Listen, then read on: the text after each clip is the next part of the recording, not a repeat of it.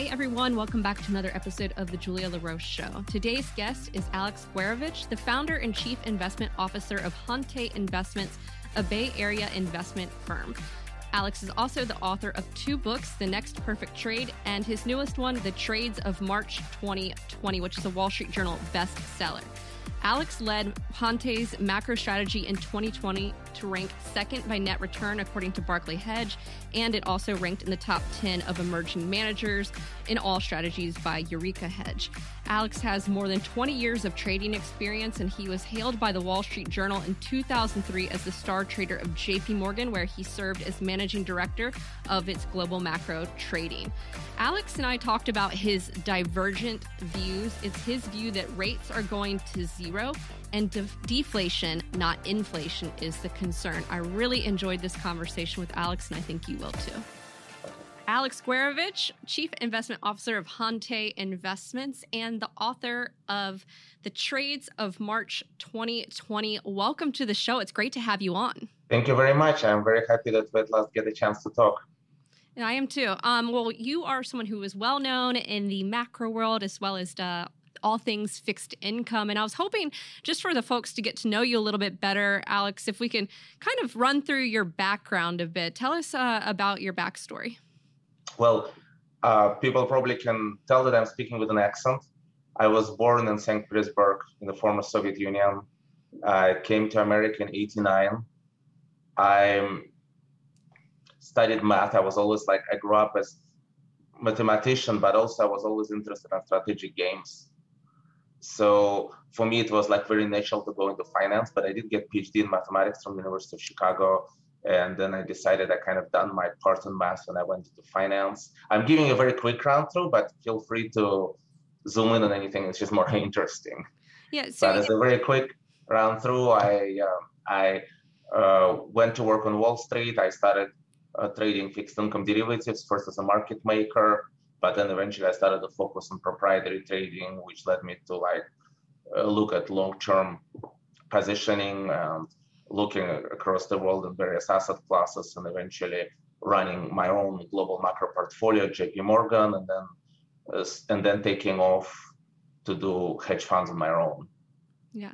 A lot of folks um, probably remember you from your time uh, running global macro trading at JP Morgan. And uh, you mentioned studying mathematics. That was something you're really interested in. How did you get interested in going into finance or Wall Street specifically? What was that for you? Well, it's hard to tell when was the exact moment, but I know it was very early. I mean, even when I was in the kindergarten, I used to start commodity exchanges out of toys with my friends. So like even in preschool, I already had inclination for trading. So I definitely had this interest. I think I'm very interested in strategies. I always played strategic games. Uh, first, I played chess when I was very little. Then I started playing Go, poker. Then I played very other. So I played Go. Then I played poker. Then I played other strategic games. And um, I think when I started to get like when I saw the movie Wall Street in the 80s, it was super exciting to me. I started to like get this idea that finance is basically a big strategic game, except that the difference is you actually get paid money for playing it. Interesting. So it was a combination of things: um, strategy games like chess, uh, poker, and then you mentioned uh, kind of the, the iconic movie uh, Wall Street. Talk to me a bit about, um, you know, strategy games like poker or chess and how they translate into investing. I think poker translates a lot, probably more than things like chess. And there are some other games that translate better. I think any kind of gaming translates because it's all about strategy. There is a difference between thinking in terms of strategy and thinking in terms of analysis. If you think in terms of analysis, like if you're an economist, you're trying to find a solution. You're trying to say, like, what is the GDP next year? What is going to be the unemployment report? I'm trying not to fixate like this, not to like put my mind, oh, I'm expecting the unemployment report to be something. Or rather, I want to have a system of responses. What's going to happen if this happens, and what's going to happen if that happens? That's how strategy works. If your opponent makes this move, that's how you respond. The reason why poker is very relevant to investing because it teaches you certain type of like psychological fortitude, which is very relevant to running portfolio over the long run. It's not so much about just decision making, just finding the best move purely like analytically. You realize when there's money at stake, when your career is at stake, your moods, your whether you've lost or made money previously will affect your decision making process, will cloud or bias your judgment. And poker teaches you how to control that, how to keep your judgment clear, how to push uh, when you're winning, how to cut down when you're losing, and how to measure your own ability to keep playing the game, and also to keep your psychological fortitude to do it when it's necessary. Yeah. When you mention um, the psychological fortitude, it, it, just reminds me of um, your book, uh, the the Trades of March 2020, which was a fascinating read because it was really like taking you inside like that mindset and all of your communications. Like you a lot of the book for folks uh, who haven't picked it up it's got a lot of slack channel exchanges from the the month of march in, in 2020 and um, you also wrote about like the psychology and the emotional state and kind of journey of a cio i was hoping maybe we could explore that a bit and talk to me about like those things and how they kind of come into play in investing the psychology and the emotions. Yeah it's definitely a big portion because um, depending on what style is you investing you tend to face different kind of challenges but you're always going to feel challenges. In fact when i feel really challenged by what's going on i always remind myself like one of the mantras i have is um, if I did not, like, let me say it like this since I've chosen a challenging profession, I expect to face challenges. That is, anyone can fantasize about each of your trades working and everything going smoothly, but it never goes like that for anybody. So things are not going smoothly. If you're a long term investor like myself and some of my trades take years to play out, sometimes I could be in pain for a year or two years just kind of sitting there and waiting for certain trades to work out and things not going my way, even if overall I think the picture is developing my way, but the markets are not confirming, not giving me the money yet. And how to go through that journey. When it is the time when tell yourself, well, I'm I've been too stubborn, I am wrong, or where they say like, no, I need to be patient, I'm on the right track. Like one of those examples I like to give is if you draw a line on the ground, which is one foot wide and just like a yellow line and say, walk on this line, any of us can do it. We can just walk on the line, right? Well, any of the people who are normally able, right? They can walk on the line. And then uh, uh, say, but now imagine that you do the same line over a precipice and make it a bridge, one foot wide bridge. Now, most of us won't be able to do it, though actually the difficulty of the exercise didn't change you still just have to make your steps exactly the same way, but we would be we would experience vertigo, we would be scared. So this is the reality. When you are in the world of investment, when your money, your career, your investors, your reputation are at stake, you cannot completely diverse yourself from all those feelings, psychological feelings you have, and just coldly think about your portfolio decisions. And I guess what I was trying to promote in my book is that it's really you really can't expect to make people purely logical decisions. Or what rather you can do is try to make the best decisions you can, can while being aware that you're being psychologically affected.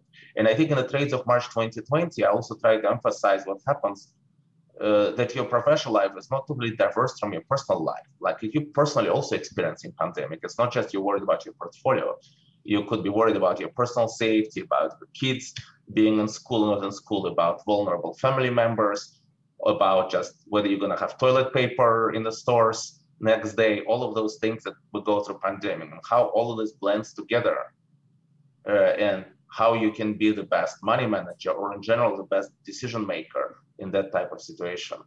Yeah.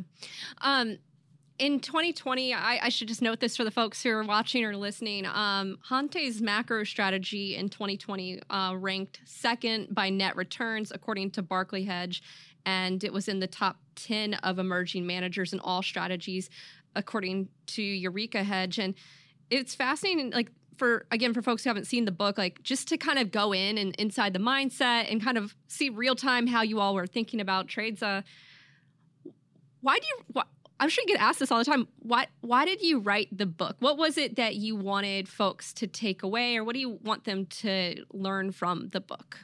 Well, first of all, uh, I think in the book itself, I um, quoted something that Winston Winston Churchill, I think, said something that history is written by victors.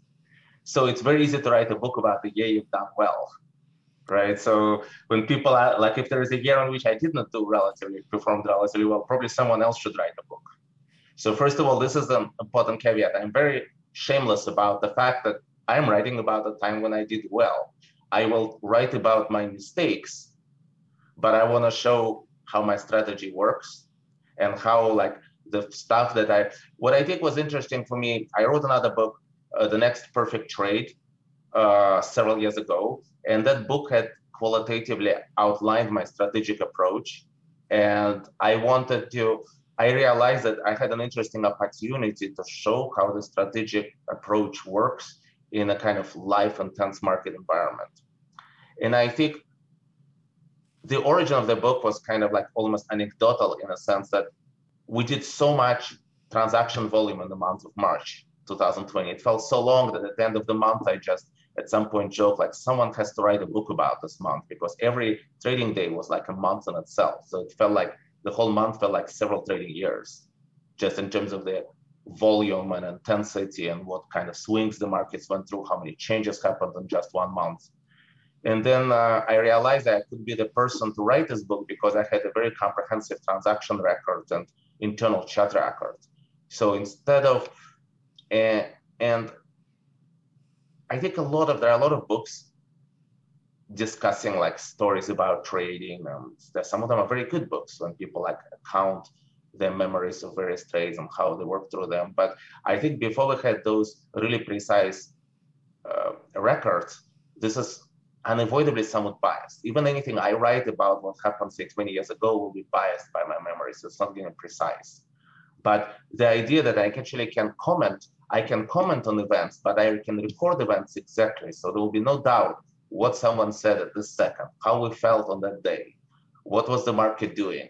That was kind of unique to have not just the chart, but also the record of all the conversations easily available. And I felt that will create a very good way for people to feel the zeitgeist of it. And I felt I wanted to share it for, especially for aspiring traders. Uh, it's like as if you're a medical student, you can read anatomy books, but that was the chance for people to actually walk into the operating room and see what is exactly happening step by step in the operating room, especially during crisis. Yeah. It's like it could be like must it, it should be like, you know, must read like must you just must read this if you want to be a, a, an aspiring trader. It's like one of these must read books and uh you mentioned like this kind of like precise account with all the Slack messages. Alex, I, I don't think I've ever seen a book that actually used like Slack exchanges. Yet we all use Slack now, so um, it's just a fascinating way to get a glimpse into what that was like. Um, I'd also imagine like a lot of folks kind of want to hear from you, Alex, um, on all things macro and what right now is the big picture macro view for you today? And then I was hoping maybe we can start to, um, you know, zoom in on some of these uh, things that will come up in this conversation. Well, I think it is always interesting uh, when you, people ask you, um, about your macro view, it's most interesting to say in which ways it is divergent or at least or extreme.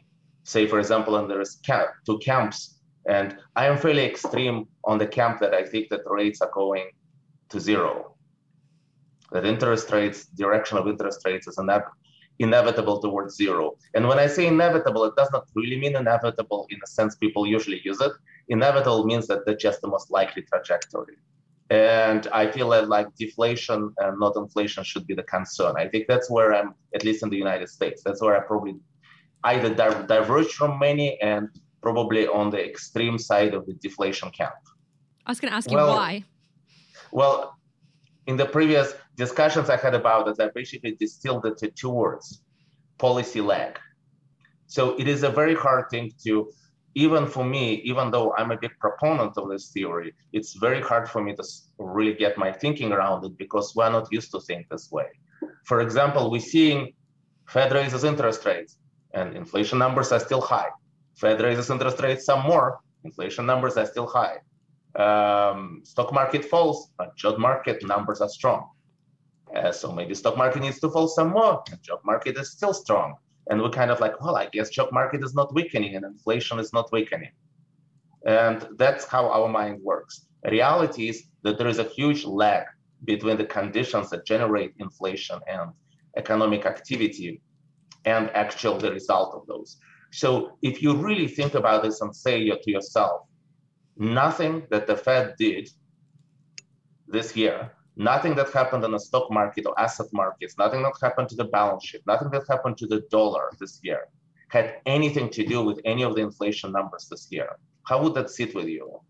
Because the, the history of monetary policy lag tells us that almost nothing, except possibly some effect on headline by energy prices, nothing that they did this year yet has anything to do with employment and inflation numbers we're seeing. So this in high but stable inflation and strong but stable employment are the result of actually extremely profligate fiscal and monetary policies we've seen in 2020 2021. For example, people are saying, well, consumers are still strong, consumer spending is strong. And I'm saying, yes, of course it's strong because we've been handing money to consumers for two years. Why wouldn't it be strong? Do you think you can suck this money out in one month back? No, it's a process. So right now we're the process of sucking the liquidity out, which has been poured into the market for two years, but we're doing it.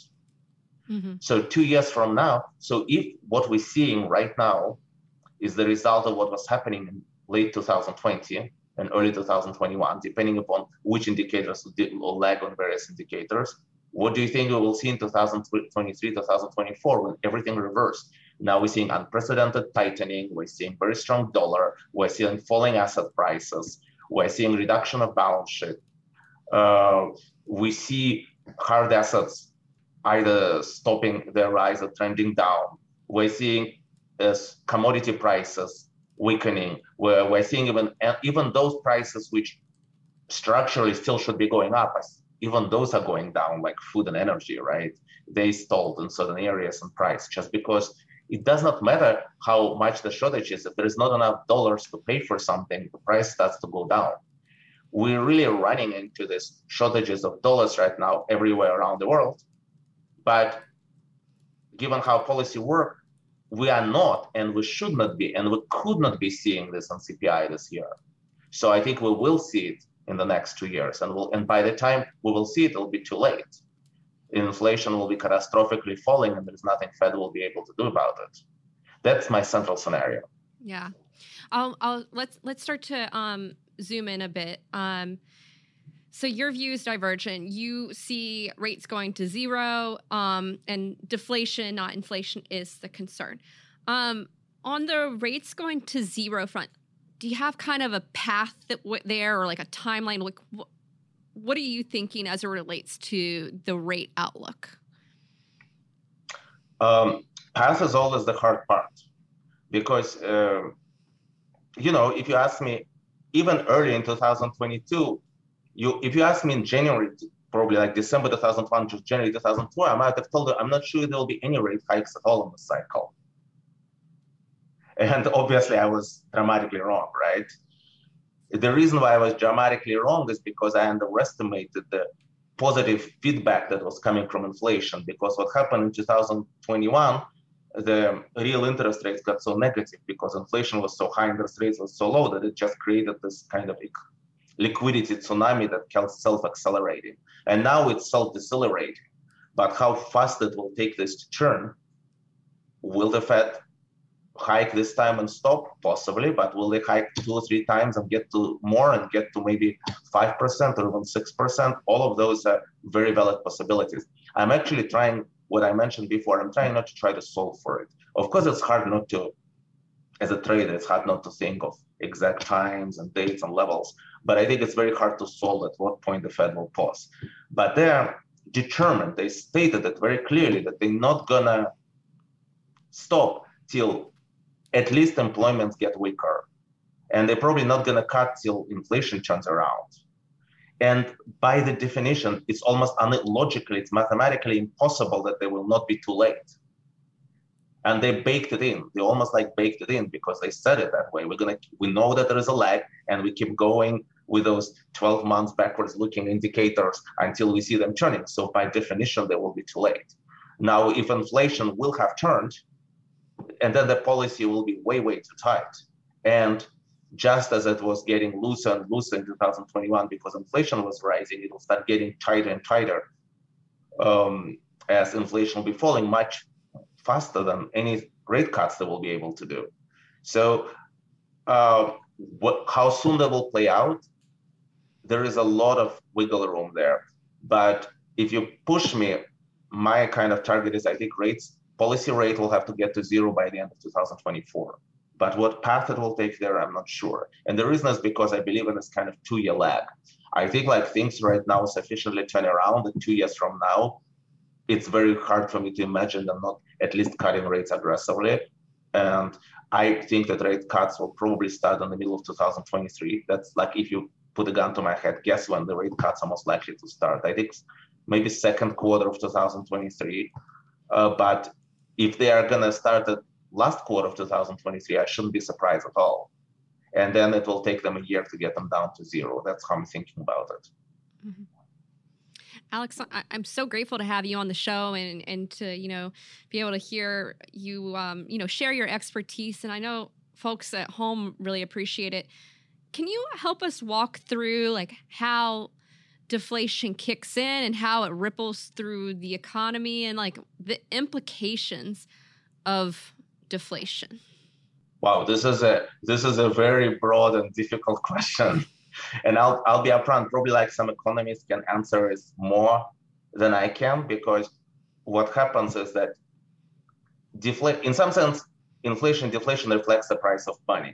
You give less more money to people, they'll have more money to buy stuff, prices will go up, you take money away, uh, price will go down. That's the demand side of inflation. Of course, there is a supply side of inflation.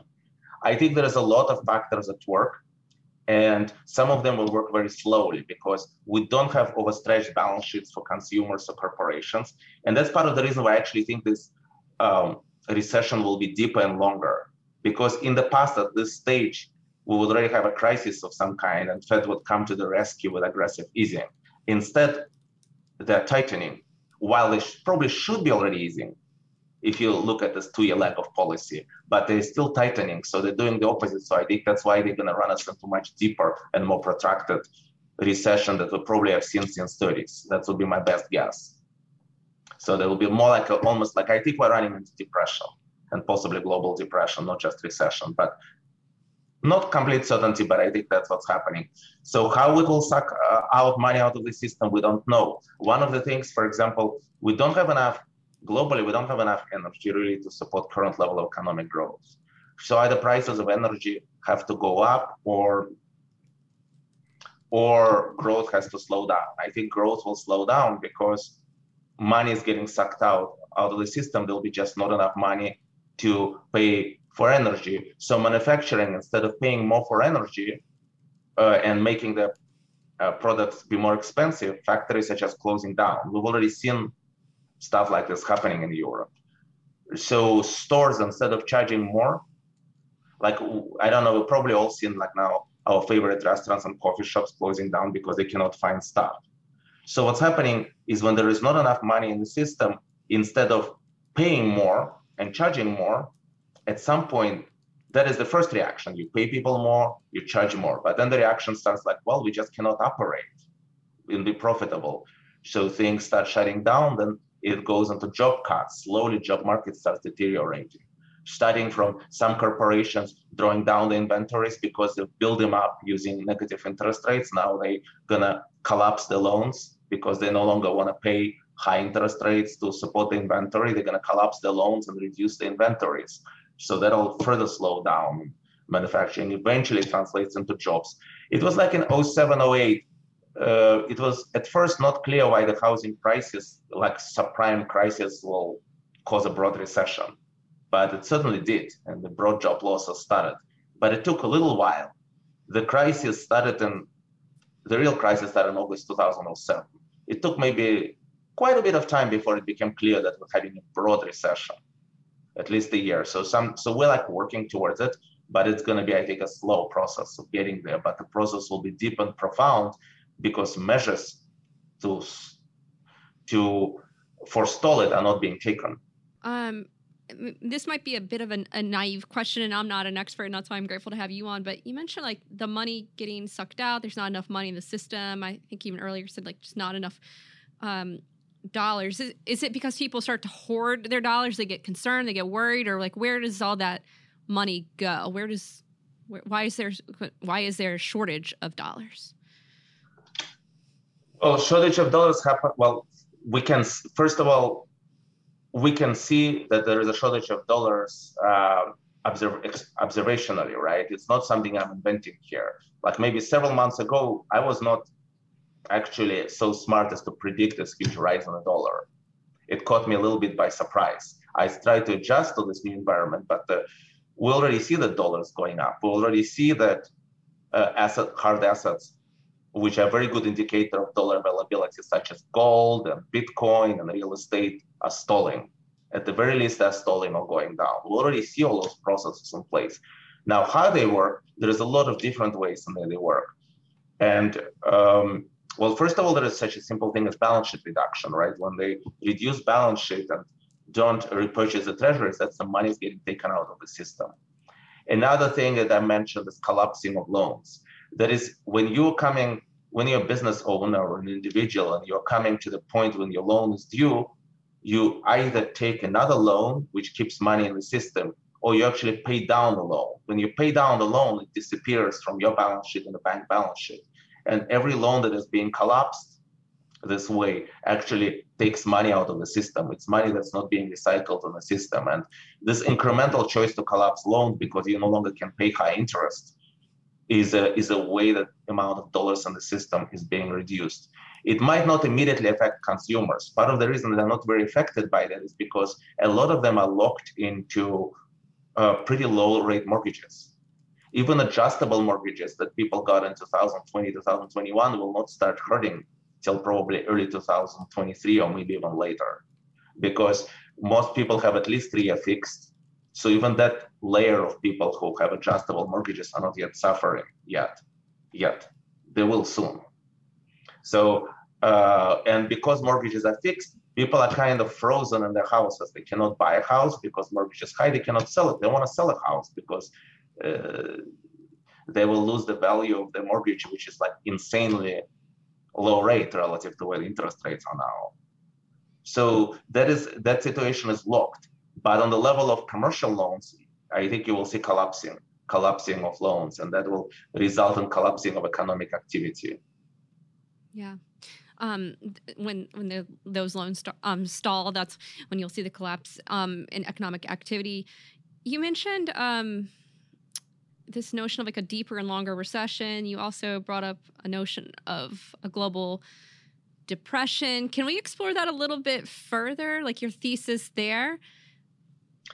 Well, well, first of all, obviously, as, as I already premised it, this is not a certainty. This is just I'm just talking about what scenarios seem to be more likely than others. It's very hard to predict recessions and depressions.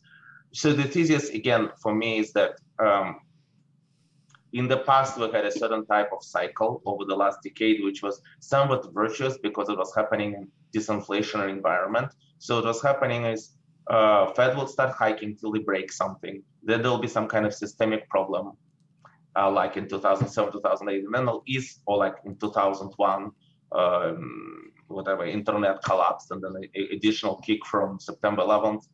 Uh, there's a systemic problem, they add a lot of liquidity, and there is a relatively fast recovery, a relatively V-shaped recovery.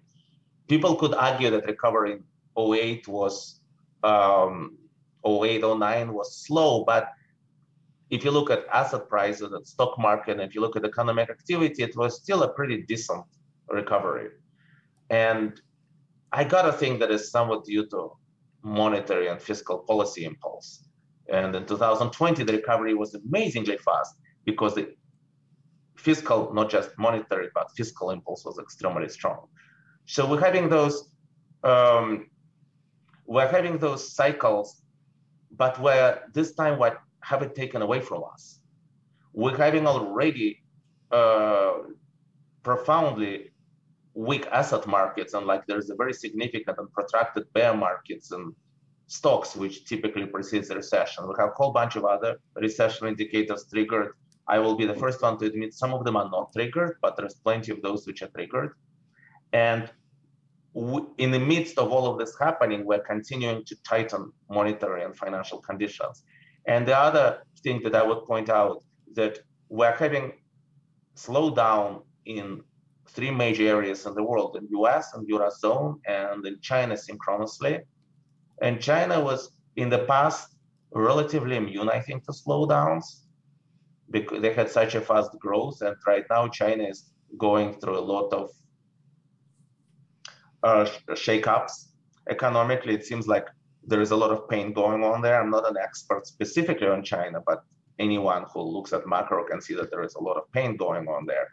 And if they try to re- relieve this pain while weakening the domestic currency, which they've apparently started doing, that might send a deflationary shock around the world. And it will probably diminish the ability to purchase commodities and further press down commodity prices. So there is a lot, the synchronicity between US, Europe, and China is uh, very worrying. I mean, worrying in a sense if you're worried about depression. And the fact that as we go into this slowdown, we keep tightening the screws.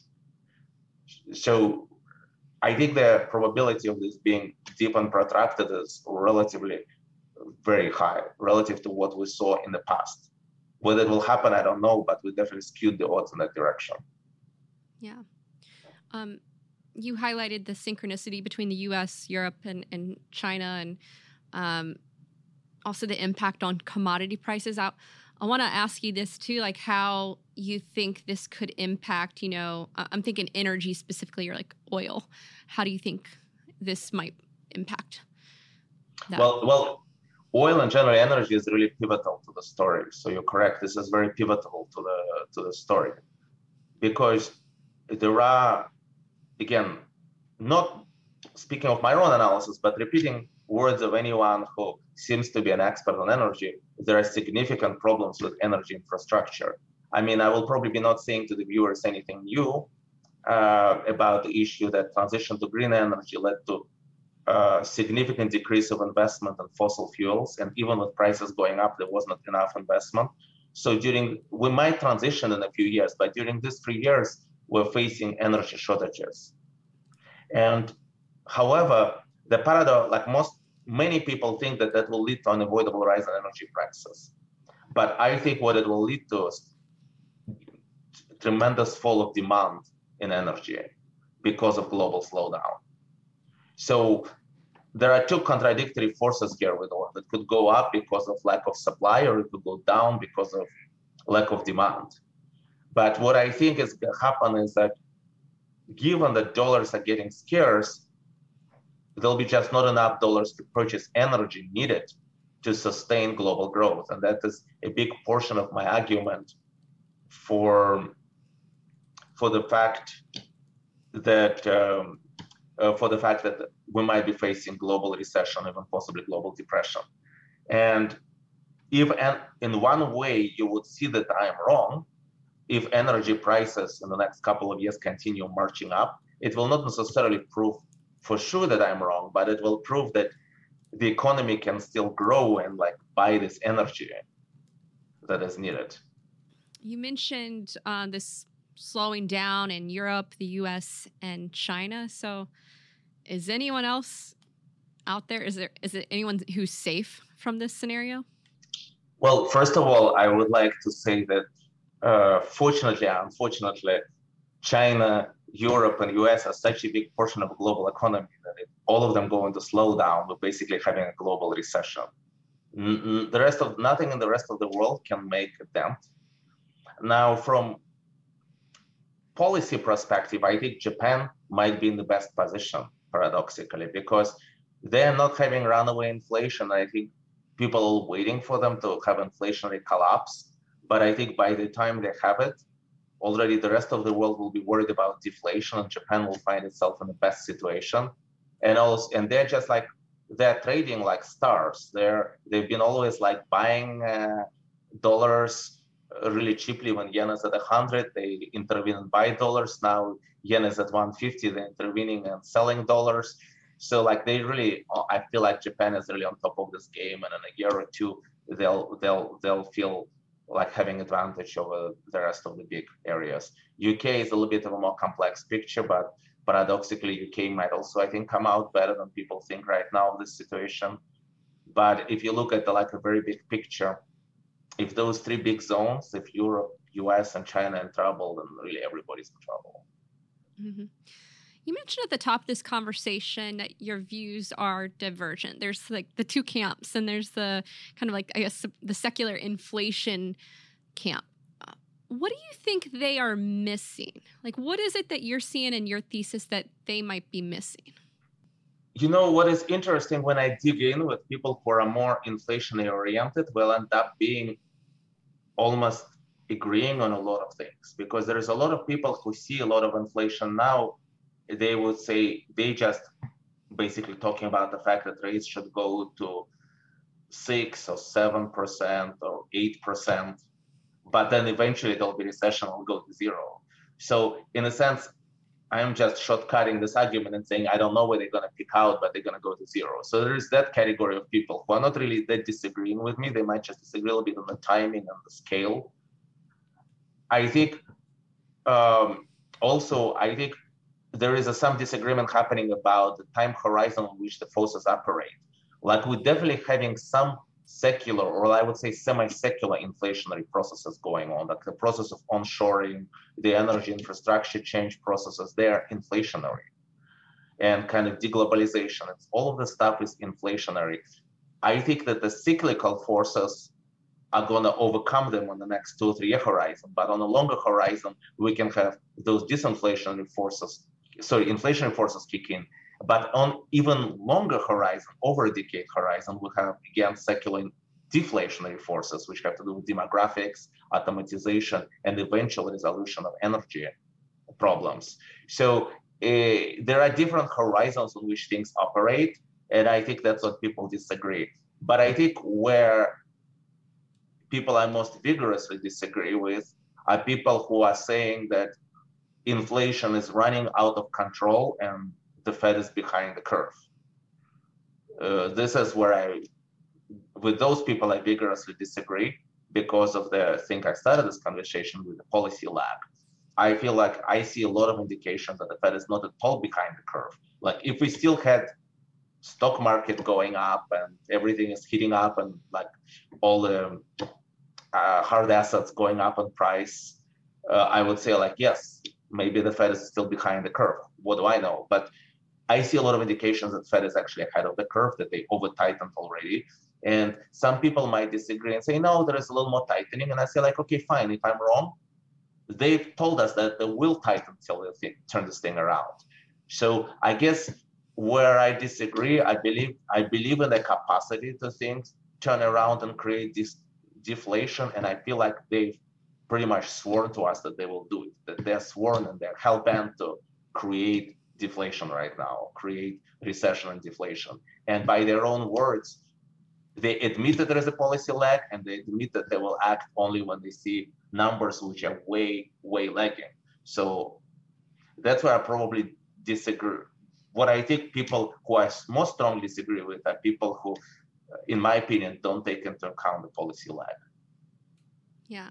It, it kind of reminds me of a line in your book. I'll quote it to you. Um, and it's about the Fed. And, and you wrote, as traders, we focus on what central banks will do and how it will affect the markets, not on what they should do. Um, Grant Williams likes to say the Fed always tightens till they break something. I really liked that line in the book. And I was hoping maybe just to, to double click of it more on the Fed.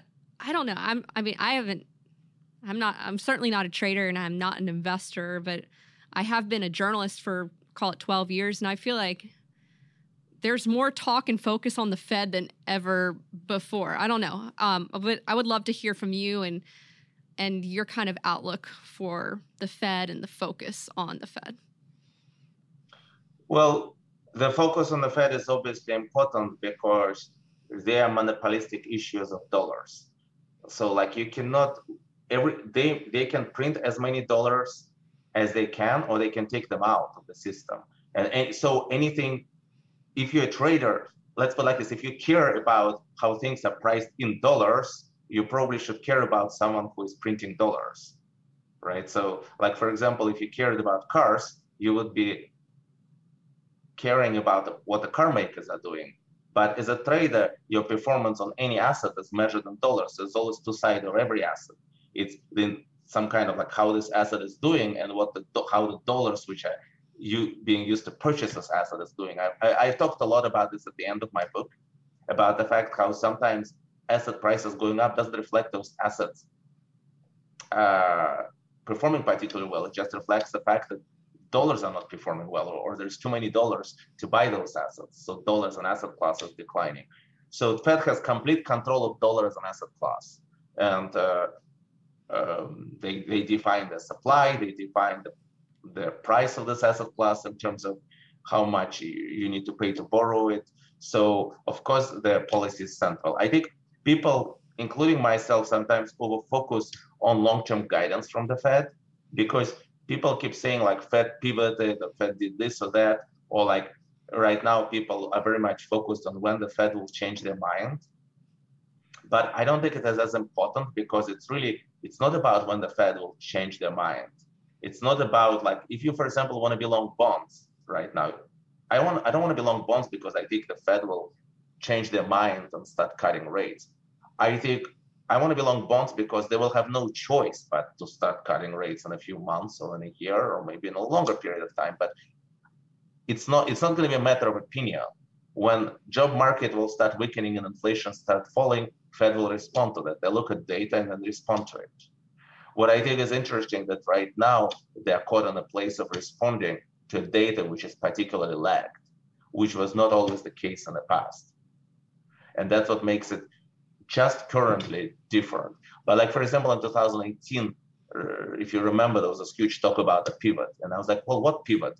They were hiking when they saw inflationary data. They started to ease when they saw deflationary data. They always do that and they will always do it. So it's just a matter of uh, all the discussion about what the Fed will do is a little bit of a discussion of timing. Like maybe if you want to do trade very specific option structures. You want to bet on like December Fed funds futures this year. So you care what the Fed will do next two meetings, yes. But if you want to bet on where the interest rates will be two years from now, it had that. I think it has very little to do with like personality of the Fed members and what are they thinking or what papers they're reading right now, because no matter what they will do right now, they'll probably somehow end up at where they should be two years from now. In my opinion, it is zero. And some people might say it's 10%. That's where the divergence is. Yeah. Um, with your thesis um, on a, more of a deflationary, uh, I don't know if you want to say deflationary depression thesis, how do you think about the implications um, for a portfolio and its construction? Well, uh, obviously, some assets look better than others in this environment. So bonds, for example, look much better than stocks in this environment, even though stocks might do not so poorly if rates start coming down. Now, experience of previous recessions, depressions, and just generally rate cycle connections leaves a lot of space for stocks to go down. So I personally probably would be somewhat underweight right now if I were the kind of per, like I I am not I wouldn't be short stocks here. And I also feel like, like even before you hit the absolute bottom on the stock market, there are some really good values appearing that you might look for. I don't want to give right now analysis of individual stocks, but I think you can already see stocks that look on the long in the long run cheap or at least very reasonable and there are probably some stocks which have can go further.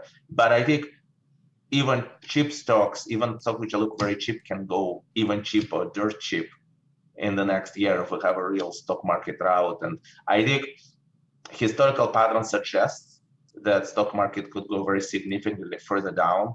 So there's probably if you want to be a little cautious here, I'd probably put less on that, and I would put much more. I basically would try to have as much duration on my portfolio as possible uh, in anticipation of rates eventually falling. And you could, but you could, there are many bets that you can make if you're looking not like what's going to happen in the next few months, but you're looking long horizon. As I said, eventually there are many stock bets. Stock market eventually goes up. And right now you could maybe find some solid bargains that will look good in the long run. So I think the opportunities for portfolio, uh, good portfolio performance on the next 10 years are actually pretty good right now, much better obviously than they were earlier this year. Because the classic 60-40 portfolio, any kind of risk parity strategy, which has been performing insanely well for the last almost 20 years, um, had its worst year ever. But I think this correction creates a really good opportunity. Do you do you think that classic like 60-40 is it is it dead or just had like a really bad year? What do you think? Well, 60-40 was really uh, ran into trouble last two years, and many people pointed out before this crisis that 60-40 stopped making sense because bonds stopped acting as a hedge to stocks. I think going forward, I'm not an asset allocator, so I'm, because I'm, I'm more of a trader, so I trade leveraged portfolios. I don't think of like for me like i don't think of am i putting money into stocks or bonds? I'm closer to this parity way of thinking when i say like well if i'm longer risk assets such as stocks i'm actually going to buy more bonds than if i didn't have it because it's a hedge right? But i think uh, the time might be coming when it's actually probably in the long run will perform well it's just if you ask for my bias, I think bonds will do well before stocks will do well. And I feel like some of the global bonds have so much upside to them after the recent sell-off that they can have almost like stock-like returns. And then going back to your um, your your thesis on a deflationary depression, is there anything that would make you alter your thesis? And is there anything that would reinforce it for you like even further? Well, with regards to altering thesis, I'm often being asked this question and I always have hard time answering it. And the reason is that what makes you alter your thesis is usually something that you could not have foreseen. When you see a turn of events that you did not uh, anticipate, that's when you alter your thesis. Because anything I can anticipate taking uh, happening is kind of almost by definition falls into the range of my thesis. Um, I, I honestly don't know, like, for example, if the energy prices will continue marching up, if the commodity prices will start going up, if the hard assets will start going up, like if real estate in US will start going up and stock market goes up and precious metals go up and cryptocurrencies go up, that's when maybe my challenge, and that's significantly, not like little bounces then your my thesis is beginning to be somewhat challenged.